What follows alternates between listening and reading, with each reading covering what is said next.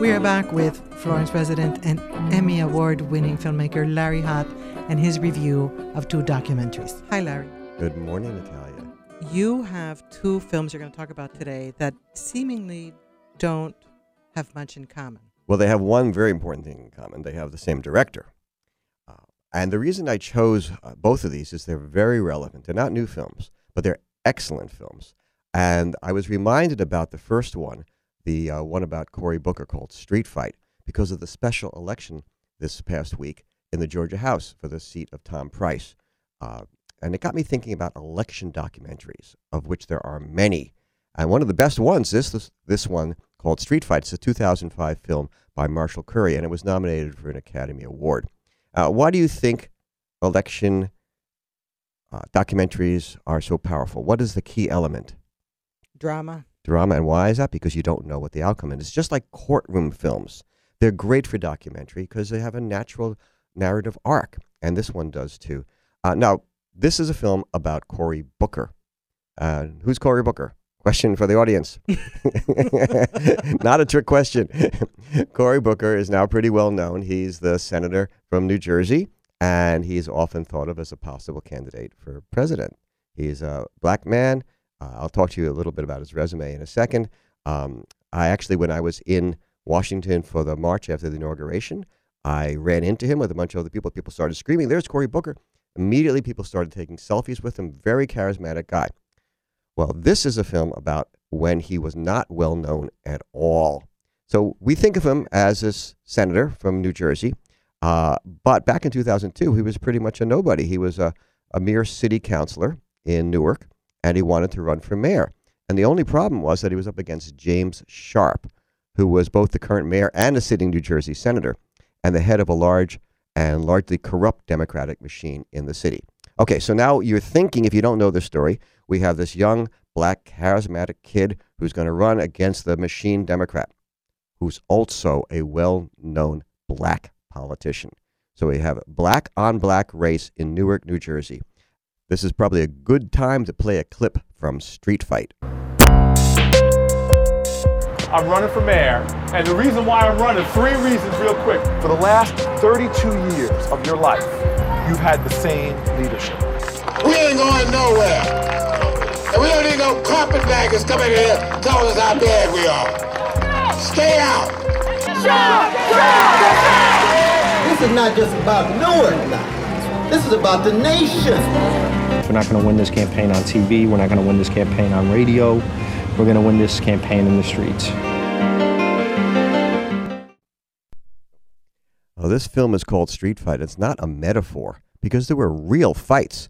The mayor, James Sharp, wields enormous power. He uses the police as bullies and he arrests Booker's friends. He harasses him while he's campaigning in the projects, and he even attacks the filmmaker, Marshall Curry. He has the police attack the filmmaker during campaign stops.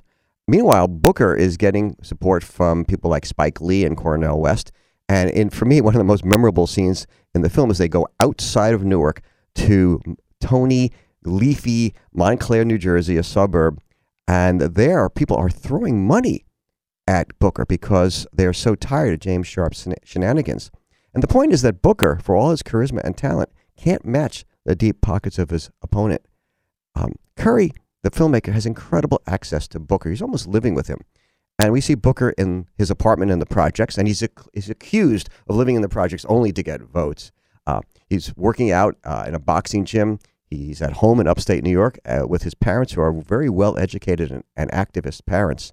Um, and in a way, he's a ringer. I mean, listen to the, his resume. Booker attended Stanford University, where he played college football and received a BA in political science and a master's in sociology. And then he goes and earns a Rhodes Scholarship and at, at Oxford. And he returns home, and what does he do? He goes to Yale Law School. All right. So this is this is the trajectory. Who else had a trajectory similar to that? Barack Obama. Barack Obama also had similar fights uh, in his early in his political career, right? That's right. In his case, uh, when he decided to run for senator, it was because the guy who had been senator did not want to run. And then he changed his mind and asked Barack Obama to leave the race. And Barack Obama said, No, I'm running. Another street fight. Yeah. Well, this is a dramatic story of an underdog, albeit one with a, a great pedigree that uh, I just told you. Uh, like most good election films, the mystery of the outcome is what keeps you glued to it. But even if you do know what happened, it's easy to go online and see what happened. The storytelling in this film is superb. And what got me thinking about recommending that people see this film now, even though it's kind of an older film, is our ugly political battles are just getting uglier. The Republicans are already throwing mud and, and offal at Jon Ossoff in Georgia, and everyone is willing to play dirty and dirtier. And those kind of tactics can't be good for our democracy. There's a film re- reviewer online who wrote about the uh, street fight film that we just uh, were talking about. That James' dirty politics were astounding. Much of the time, this is what the film review was writing. Much of the time, I couldn't believe what I was watching. If I'd been reading a popular novel, I wouldn't have batted an eye. But I was keenly aware, through Curry's excellent narrative and camera, that this story was firmly lodged in the real world. And that's one of those examples of something true. That's why I, love documentaries so much. These two stories can be much more powerful, powerful than the fake ones you see in much of, of American television. Uh, and that brings me up to another story. Uh, do we have time for a Yes. second film to talk about? Please. Well, Marshall Curry, and I recommend that people go to Marshall Curry's website, Marshall Curry Productions. is very easy to find, C U R R Y, and take a look at his films and the clips. And this is one of my, my favorite films of his. It's called A Tree If a Tree Falls. Uh, it's a brilliant film, and now it's not that old. It's released in 2011. It's about the actions of a very shadowy group known as the Earth Liberation Front, and they burn and destroy timber plants, farms, even the Center for Horticulture at the University of Washington. And the film is a bit of a thriller uh, because you, you don't know whether the FBI is ever going to find the perpetrators. And you also don't know where your loyalties lie. I mean, I, if you're an environmentalist, sure, you, you don't want clear cutting, but do you really want people to go burn down scientific facilities and, and university property? Yeah, one of the characters in the film, from what I saw in the trailer, says, "Well, if they're gonna do, if they're gonna harm the forest, I'm gonna burn it down first, so they can't harm the forest." Yeah. And that makes no sense to me. Yeah. Do you remember the the Monkey Wrench Gang? Uh, it was it's a great book. Well, it's a book from the early '70s, and it really set the tone. And it sort of recommended it, it celebrated as heroes these environmental activists who do this kind of work. But our definition of terrorism has changed. Let's let's listen to a little bit of this clip. A little bit of the. The Earth Liberation Front is turning up the heat again, igniting devastating blazes all across the country. Fire bombings included attacks on lumber mills, wild horse corrals, and meat packing plants. This investigation is the largest domestic terrorism case in the history of the United States. Sometimes when you see things you love being destroyed, you just want to destroy those things. I was like, man, this is butchered. It made me think, like, why are we being so gentle? That's the guy I was talking about, Larry. Yeah, the, these people were once considered the number one domestic terrorist threat. Environmental activists, number one dom- most domestic terrorist threat. And the film is more than this the G Man versus the troublemaker. troublemaker. Uh, it asks this question, a very disturbing question what really is terrorism? Uh, do we celebrate these monkey wrench gang characters as heroes or, or pig headed anarchists?